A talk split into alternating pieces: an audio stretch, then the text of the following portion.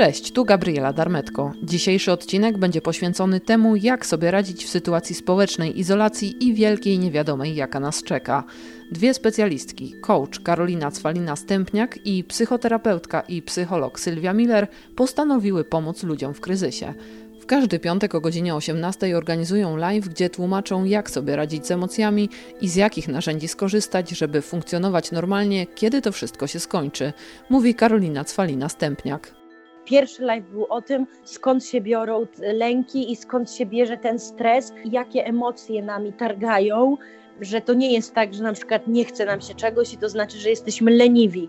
Po prostu aktualnie jest dużo tego całego stresu, który powoduje, że siadło nam wszystko. Tutaj łączymy jakby kwestię psychologiczną i kwestię taką bardziej motywacyjno-coachingową, żeby się nie poddawać i robić swoje. I na przykład właśnie o to chodzi, że Sylwia daje więcej tutaj takiej też teorii, skąd to się bierze, dlaczego, tłumaczy wiele rzeczy, a ja na przykład w tych tematach, w których się znam, z kolei bardziej daję narzędzia, jakie wykorzystywać, żeby jednak robić swoje. Live odbywa się w każdy piątek o godzinie 18 na profilu Karoliny Cwaliny Sekcji zaczyna się w głowie. Live jest dostępny tylko przez 24 godziny. A teraz zapraszam na rozmowę z psychoterapeutką Sylwią Miller. Z czym ludzie mają na przykład teraz największy problem? Czy to jest strach przed wirusem, czy to jest strach przed tym, co będzie, czy może to, że są zamknięci i, i to się najbardziej odbija na psychice? To się zmienia z tygodnia na tydzień. W zależności też od tego, w jakiej sytuacji dana osoba się znajduje, bo prawda jest taka, że zwłaszcza u ludzi młodych, którzy mniej się obawiają lęku przed zarażeniem albo przed konsekwencjami samej choroby, to zaczynają się bać takich codziennych problemów, czyli co z ich pracą, co z zatrudnieniem, co ze związkiem. Na przykład część osób się konfrontuje z tym, że nagle mają problem z wychowywaniem dzieci. Ta sytuacja też pokazuje bardzo wiele rzeczy, na które do tej pory nie zwracaliśmy uwagi, bo były przykryte naszym pędem, pośpiechem. Więc, tak jak mówię, to nie zawsze już dzisiaj jest problem związany bezpośrednio z epidemią koronawirusa, ale można powiedzieć z takimi rzeczami, które zaczynają nas teraz konfrontować. Czyli nasze kontakty z rodziną, z dziećmi, z mężem. Też na przykład niektórzy zaczynają mieć problemy z uzależnieniami, bo się okazuje, że piją coraz więcej. To też jest poważny problem. Problemy z niekontrolowaniem emocji. E, bardzo dużo teraz jest takiej agresji, z którą sobie ludzie nie radzą problemy z tym, jak funkcjonować razem, też jak wychowywać dzieci, no i z tym, co będzie. Oczywiście takie problemy związane z życiem zawodowym, czyli czy dostanę kolejną wypłatę, jak przetrwam kolejny miesiąc, co z moją pracą, czy ona się utrzyma, czy zostanę zwolniona. Więc to są teraz problemy, z którymi ludzie się konfrontują zwłaszcza młodzi. Jak wpadłyście na pomysł pogotowia kryzysowego, to przewidywałaś, że to może w tą stronę się rozwinąć, czy raczej myślałyście, że to będzie dotyczyć chociażby no, tego, że ktoś się boi, ma stany lękowe związane z chorobą i to będzie dotyczyć tylko tego koronawirusa, a tutaj się okazuje, że to może wpłynąć na tysiąc problemów społecznych. Na samym początku zobaczyłam na moich sesjach takich terapeutycznych, że mm, coraz więcej jest pytań związanych ze stresem, czyli moi pacjenci zaczynali dopytywać mnie o to, wiesz Sylwia, bo od jakiegoś czasu zaczynam mieć takie dziwne objawy związane ze zmęczeniem, albo wiesz, jakoś tak mam problem z koncentracją uwagi, albo ciągle się kłócę z moim mężem od paru dni. I zobaczyłam, że potrzebuję zacząć mówić im więcej o lęku, o tym tak naprawdę, że z czym oni się konfrontują i jak sobie z tym radzić. Więc na początku moim jakby pomysłem było to, że okay, jeśli tyle ludzi potrzebuje tej wiedzy, a ja ją mam, no to dobrze byłoby ją przekazać, tak, żebyśmy wiedzieli, co to naprawdę jest ten lęk, niby każdy wie, a tak naprawdę okazuje się, że niewiele z osób ma pojęcie, z czego on się składa, jakie są jego konkretne objawy i jak sobie z tym radzić. Więc na początku myślałam, że to będzie tylko o takim lęku i o tym stresie, ale z tygodnia na tydzień zaczynały pojawiać się kolejne problemy czyli konsekwencje tego lęku, tego stresu, tego bycia w izolacji. Więc można powiedzieć, że Odpowiadając na Twoje pytanie, czy się spodziewałam, to miałam w sobie taką myśl, że w zależności od tego, jak długo to będzie trwało, to będą nakładały się na to kolejne obawy, będą nakładały się na to kolejne problemy, nie tylko już natury takiej typowo medycznej i zdrowotnej, ale również gospodarczej, ale również tej takiej psychofizycznej. I to miałam w głowie, aczkolwiek cały czas myślałam, że w zależności od tego, jak szybko sobie z tym poradzimy, to będzie tego mniej. Ale prawda jest taka, że sama informacja, że nie wiemy, kiedy to się skończy, że to może trwać jeszcze jakiś czas, powoduje tak niesamowite napięcie i, i to generuje te kolejne problemy. A czy to jest tak, że właśnie takie problemy mają ludzie, którzy do tej pory byli bardziej wrażliwi i mieli na przykład stany lękowe? Czy to dotyka też ludzi, którzy na co dzień funkcjonowali powiedzmy zupełnie dobrze i nagle to, że zostali zamknięci i nie wiedzą co będzie, też powoduje gorsze samopoczucie u nich? Osoby, które przed tą sytuacją były w grupie takiej już osób nieradzących sobie na przykład z lękiem, czyli miały depresję, zaburzenia lękowe, no to są osoby w tej grupie ryzyka, czyli te objawy się mogą im nasilać. Aczkolwiek, co jest dla mnie ciekawą historią, część moich pacjentów właśnie z tej grupy mówi, że że dla nich to jest już tak normalne czuć lęk, że nawet są takim wsparciem dla swoich, że tak powiem, drugich połówek i mówią, a nie martw to jest tylko lęk, musisz zrobić to, to i to, nie wypieraj go. Więc oni mają bardzo dużo narzędzi, jak sobie z tym radzić i często są wsparciem. I to naprawdę się jakby jest takie pocieszające. Ale tak, dla tych osób niewątpliwie jest to dodatkowe obciążenie. Poza tym osoby, które do tej pory sobie powiedzmy, które dobrze funkcjonowały na poziomie takim psychofizycznym, również konfrontują się z sytuacją, w której plany, cele na najbliższe tygodnie zostały zahamowane, ponieważ realizacja ich jest niemożliwa. I to też powoduje, że konfrontują się z bezradnością, z brakiem kontroli, a to wywołuje takie poczucie nieprzewidywalności, a to poczucie nieprzewidywalności wiąże się z silnymi reakcjami emocjonalnymi, ponieważ, czyli na przykład lękiem, ponieważ nie wiedzą często, jak się zachować i co zrobić. Więc moje doświadczenie pokazuje, że ta sytuacja w pewnym sensie dotyka każdego. To znaczy, nawet jeśli część osób nie ma świadomości tego, że teraz przeżywa jakiegoś rodzaju stres, napięcie, to nie znaczy, że tego napięcia nie ma. Ono jest, tylko są też osoby, które lepiej radzą sobie w sytuacji zmiany, w sytuacji takiej, do której trzeba się szybko adaptować. I te osoby na przykład mogą tak sobie teraz radzić, to może być takie mylne, bo nam się może wydawać, że one w ogóle nie przeżywają stresu, a tak naprawdę go przeżywają, czyli na przykład będą działać i będą działać jeszcze bardziej i jeszcze więcej niż przed tą sytuacją. Ale musimy pamiętać, że to działanie, podłożem tego działania jest mobilizacja, która jakby wynika z tego stresu i napięcia, bo przecież stres to jest odpowiedź fizjologiczna naszego organizmu. Pod wpływem stresu powstają hormony takie jak adrenalina, noradrenalina, kortyzol. I to powoduje, że zwłaszcza w tej początkowej fazie my mamy energię do działania. Tak, my jesteśmy zmobilizowani, nasza koncentracja uwagi jest większa, co prawda ona jest wybiórcza, bo ona, my się koncentrujemy na zagrożeniu. I te osoby, one mogą mieć taką większą, zwłaszcza na początku, taką nie tyle znaczy motywację, ale też taką energię do działania, tylko że to nie jest ta sama energia, która towarzyszyła im przed pandemią koronawirusa. To jest energia, która jakby podłożem jej jest napięcie, związane z tym, żeby przetrwać. I jeśli oni tego nie zobaczą i troszkę nie spowolnią, to też to może mieć bardzo negatywne długofalowe skutki, bo to, w czym my się znajdujemy, to ja porównuję do maratonu, a nie do sprintu. To jest czas na działanie, ja też mówię, że tutaj musimy działać, ale to też jest również czas na odpuszczanie. I to nie jest moment na zgrywanie bohatera i na wypieranie tego, co się z nami dzieje, tylko na moment takiej większej uważności na siebie, obserwacji siebie. A ponieważ my nie lubimy, jak coś nam odbiera e, sprawczość i poczucie kontroli, a ta sytuacja nam odbiera, to naturalną reakcją jest lęk. Bym powiedziała, że nienaturalne jest nie czuć teraz lęku. I w związku z tym to nie chodzi o to, że mamy się poddać temu lękowi, czyli nic nie robić, yy, cały czas, nie wiem, tylko myśleć katastroficznie. Nie.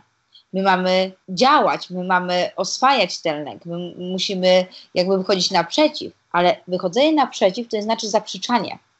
To nie znaczy teraz wymaganie od siebie 200% to nie znaczy teraz wypieranie, to nie znaczy teraz takie wymaganie od siebie bycia bohaterem domu, czyli ja teraz jako matka będę 100% dla dzieci, będę 100% dla męża, będę 100% w kuchni i jeszcze do tego posprzątam, skupię się na pracy. To jest niemożliwe. I takie podejście też jest bardzo, bym powiedziała, ryzykowne. I mówię to na podstawie tego, co dzieje z moimi pacjentami. Mam na przykład sesję z francuską, czyli z Polką, która mieszka z Francji. I ona jeszcze miesiąc temu, jak ją zapytałam o sytuację koronawirusa, to ona powiedziała, serio, przestań. No, no i tak, trzeba uważać i tak dalej, i tak dalej. Totalnie zbagatelizowała problem. Po czym z tygodnia na tydzień ta sytuacja zaczęła ją tak przytłaczać, chociaż teoretycznie jest w dobrej sytuacji, ponieważ jest zdrowa, jej bliscy są zdrowi, e, nie straciła pracy. Jedyne, co się zmieniło, tak teoretycznie oczywiście, to to, że jest zamknięta swoim mężem, nawet nie w mieszkaniu, tylko ma to szczęście, że mieszka w domku. A w tym tygodniu, jak z nią rozmawiałam, to przez całą sesję prawie płakała, powiedziała, że ona nie wie, co się z nią dzieje, ale ona już tak nie może, że ma dosyć ćwiczenia, bo ona też starała się dbać o tą rutynę. No i mówiłam, że słuchaj, planuj sobie teraz dzień, planuj sobie odpoczynek, ale też planuj jakieś przyjemności, planuj też momenty, kiedy pracujesz, staraj się do tej pracy ubrać, tak w miarę normalnie. I ona powiedziała, że sama zdziwiona tym, co się z nią zaczęło dziać, że po prostu pękło coś w niej, że nie ma siły, ja się oczywiście trochę ucieszyłam, paradoksalnie, bo powiedziałam jej, wiesz, ja się cieszę, że w końcu nie masz siły, bo to jest taki moment, kiedy adekwatnym jest to, że nie mamy siły. Adekwatne teraz jest czuć tęsknotę za bliskimi, jest czuć poczucie bezradności, jest czuć mniejszą motywację i kiedy to poczujemy, to, to pójdźmy za tym. To znaczy odpuśćmy sobie na chwilę, zróbmy to, na co teraz mamy, nie wiem, możliwość, czyli jeśli chcemy w tym momencie, nie wiem, położyć się, pogadać z przyjaciółką albo nawet nic nie robić, patrzeć się w ścianę, to to jest ok. Czyli to odpuszczanie, kiedy czujemy już to przytłoczenie tym wszystkim, co się dzieje, jest bardzo ważne właśnie po to, żeby za chwilę, powolutku starać się wracać znowu do tej takiej nienormalnej sytuacji, w której jesteśmy, ale jednak w sposób normalny. Więc odpowiadając na Twoje pytanie, uważam, że ta sytuacja dotyka wszystkich w różnym stopniu.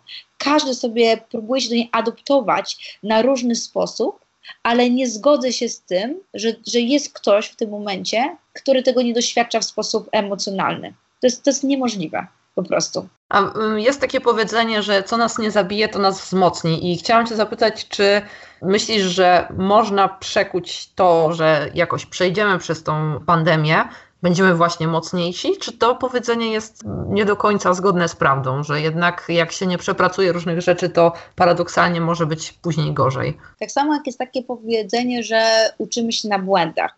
A ja uważam, że owszem, uczymy się na błędach i owszem, co nas nie zabije, co nas wzmocni, jest prawdą w sytuacji, jeśli z tego wyciągniemy wnioski. Tak samo jak mówi się, że podróże kształcą. Owszem, kształcą te osoby, które podróżują w sposób taki, są ciekawy tego świata, nie siedzą tylko w pięciogwiazdkowych hotelach. Więc prawda jest taka, że jeśli my nie wyciągniemy z tego wniosków, żadnych, w co myślę, że jako ty jestem optymistką, bo myślę, że większość osób wyciągnie ponieważ ta sytuacja jednak ona tak nas doświadcza na poziomie emocjonalnym, nie tylko na poziomie takim, że bo jest taki poziom, który potrafimy sobie zracjonalizować. Czyli no dobra, wszystko za chwilę będzie dobrze, to za chwilę się skończy i wszystko wróci do normy. Niestety to sam fakt, że to trwa dość długo, powoduje, że zaczynamy tego doświadczać na poziomie emocji, na poziomie naszego ciała, na poziomie takim fizjologicznym, powoduje, że jakby jest to nieprzyjemne z jednej strony, ale z drugiej strony to zmusza nas do tego, żeby przede wszystkim się na początku nad tym zatrzymać. Na przykład dzieci, z którymi sobie już nie radzimy. To ta sytuacja wręcz wymusza, że to jest dobre w pewnym sensie, że musimy się zatrzymać.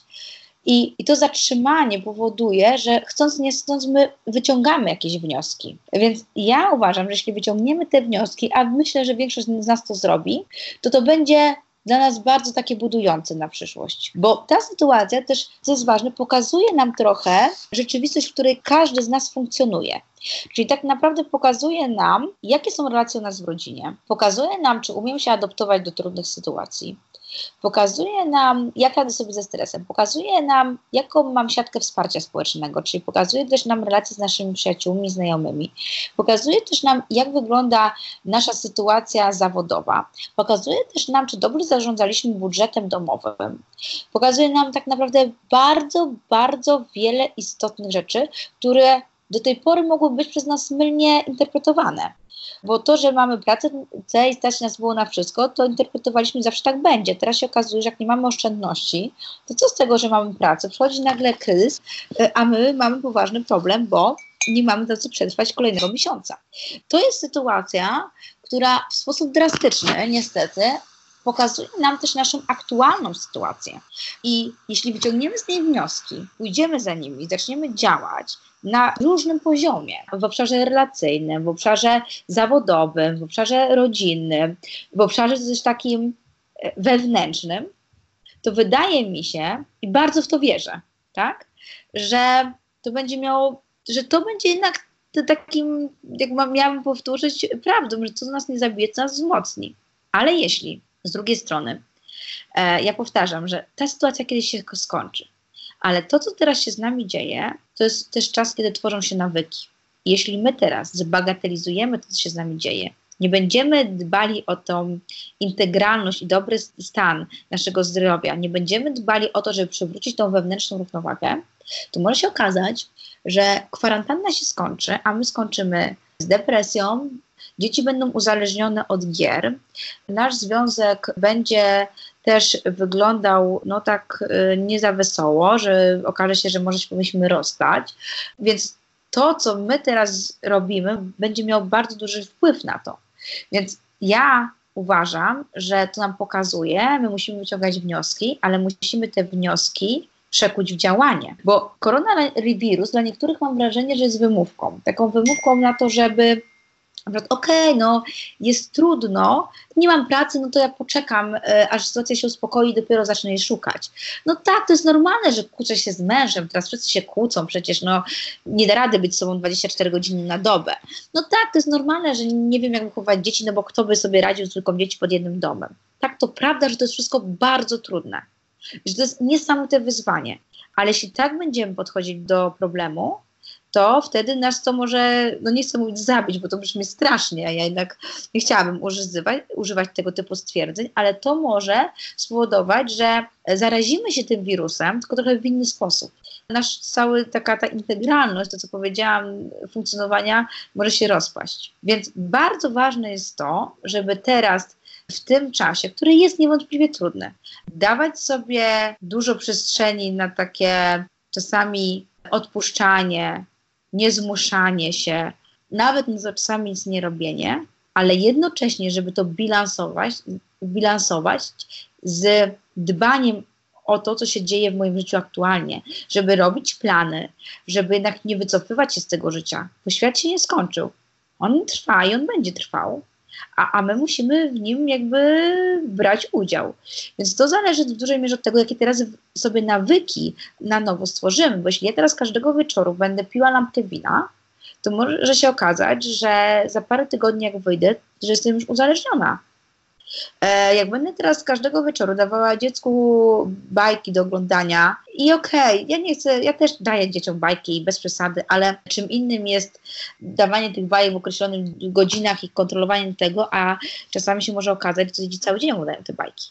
I jeśli ja nie będę rozwiązywała też tych sprzeczek z mężem, czyli nie usiądziemy, nie przegadamy tak naprawdę, dlaczego się ze sobą nie dogadujemy, dlaczego się na siebie drzemy, co się dzieje, no to to doprowadzi do bardzo słabej sytuacji za jakiś czas. I my tego nie możemy bagatelizować. To jest, ale pocieszające jest to, co chciałam powiedzieć, tak trochę optymistycznie, że jeśli my zaczniemy to widzieć teraz, to to są rzeczy, na które naprawdę mamy wpływ. I to, co powinniśmy teraz sobie zrobić, to stworzyć sobie takie dwa kubeczki. Do jednego wkładać rzeczy, na które mamy wpływ, a do, do drugiego rzeczy, na które nie mamy wpływu. I jasne, nie mamy do końca wpływu na to, kiedy to się skończy, ale mamy wpływ na to, żeby siedzieć w domu, być ostrożni i to jest rzecz, na którą mamy wpływ. Nie mamy na to wpływu, może do końca, co z gospodarką, ekonomią, ale mam wpływ na to, żeby planować moją przyszłość, robić plany, czytać, uczyć się teraz, tak? Mam wpływ na to, żeby rozwiązywać problemy, które pojawiają się teraz w moim domu. Więc podzielmy sobie te rzeczy, na które mam wpływ, na które nie mam. Te, na które nie mam, zostawmy, tak, bo to w takim razie są rzeczy, z którymi nie ma sensu zajmować, ale rozwiązujmy te i skupiajmy się na tym, na co mam wpływ. I tu powinna być nasza uwaga. I ludzie się teraz skupiają na przykład, no Boże, a co będzie, jak to dalej potrwa trzy miesiące? Ja mówię, ja nie wiem, co będzie, ale to nie jest w tym momencie twoje zmartwienie. Twoim zmartwieniem jest teraz to, żeby codziennie rano otworzyć komputer i pracować, jeśli nadal masz tą pracę. I być jak najbardziej wydajna w niej. To jest twoje zmartwienie. I tutaj zastanów się, co zrobić, żeby dawać radę. Codziennie o dziewiątej otwierać ten komputer. O tym możemy porozmawiać. Jak zrobić, żeby jeszcze mieć do tego siłę. Pogadajmy o tym, jak przetrwać ten czas z dwójką dzieci pod jednym dachem, tak? Pogadajmy, Ci chętnie w tym pomogę. Ale rozmowy na temat, o Boże, co będzie, jak zachoruję, to nie jest, jeśli teraz jesteś zdrowa, to to nie jest twój problem. Teraz możesz jedynie zakładać maseczkę, rękawiczki, najlepiej nie wychodzić z domu. To jest rzecz, na którą masz wpływ. Czyli ja mam wrażenie, że my czasami naszą uwagę koncentrujemy w miejscach, na które nie mamy wpływu, co jednocześnie powoduje poczucie większej bezradności, większego lęku i wycofywania się. Więc bycie tu i teraz wzmacnia nas, bo odzyskujemy tą sprawczość, kontrolę, ale też wbrew pozorom mamy ogromny wpływ na to, co się z nami będzie działo później. Dla osób, które biorą udział w live i najbardziej potrzebują pomocy, Sylwia Miller przygotowała dodatkowe wsparcie indywidualne, darmowe konsultacje. To są takie interwencje kryzysowe. To nie jest cały proces psychoterapeutyczny, bo po prostu fizycznie na to nie mam czasu, ale to są takie 60-minutowe konsultacje, podczas których ja jestem w stanie postawić diagnozę, czyli zobaczyć w jakim stanie psychofizycznym osoba, która ze mną rozmawia jest. Możemy ponazywać sobie i uporządkować problemy, z którymi się dana osoba na ten moment boryka. Jest to też pewnie czasami taki rodzaj, trochę rodzaj wsparcia psychologicznego i takiej motywacji. Oczywiście w zależności od sytuacji jest czasami psychoedukacja, ale wysłuchanie też tej osoby, też plan na przyszłość, co powinna zrobić. No jeśli jest osoba w kiepskim stanie, to też robię, diagnozuję i robię test na tej konsultacji badający jej obecny stan, na przykład sprawdzam, czy jest pod wpływem, czy ma już depresję, czy nie, to też jestem w stanie zrobić. E, jeśli trzeba, to sugeruję na przykład kontakt z lekarzem psychiatrą. Jeśli nie, to też sugeruję, żeby wziąć pod uwagę uwagę może w przyszłości psychoterapię, ale to są takie 60-minutowe konsultacje. Bardziej nazwała to interwencją kryzysową, na której ja nie tyle skupiam się już na pracy nad problemem, bo nie ma czasu, ale staram się jakby, jakby zebrać to wszystko, poukładać, postawić diagnozę i mam wrażenie, że, bo już odbyłam takie pierwsze konsultacje, że zwłaszcza to są osoby, które do tej pory często nie brały udziału w, nigdy w sesjach terapeutycznych e, albo się bały, więc też one mogą, trochę się tak przekonują, że to nie boli, że to naprawdę pomaga.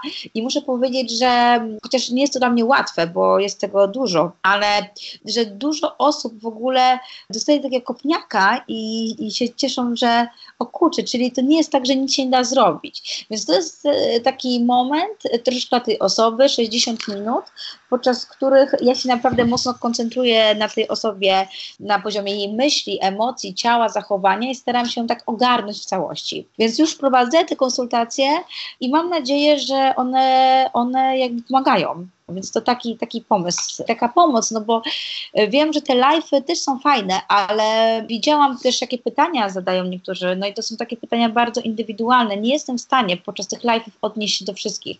Zwłaszcza, że każdego z nas sytuacja wygląda troszkę inaczej nie da rady o wszystkim mówić tak bardzo ogólnie, bo każdy jednak e, jest troszkę w innej sytuacji, a tutaj jest taki moment, kiedy ja odnoszę się już konkretnie do danego problemu, do danego życia i, i te osoby myślę, że, mm, że zaczynają też patrzeć na swoją sytuację w trochę inny sposób, taki bardziej sprawczy, a nie bezradny jak do tej pory.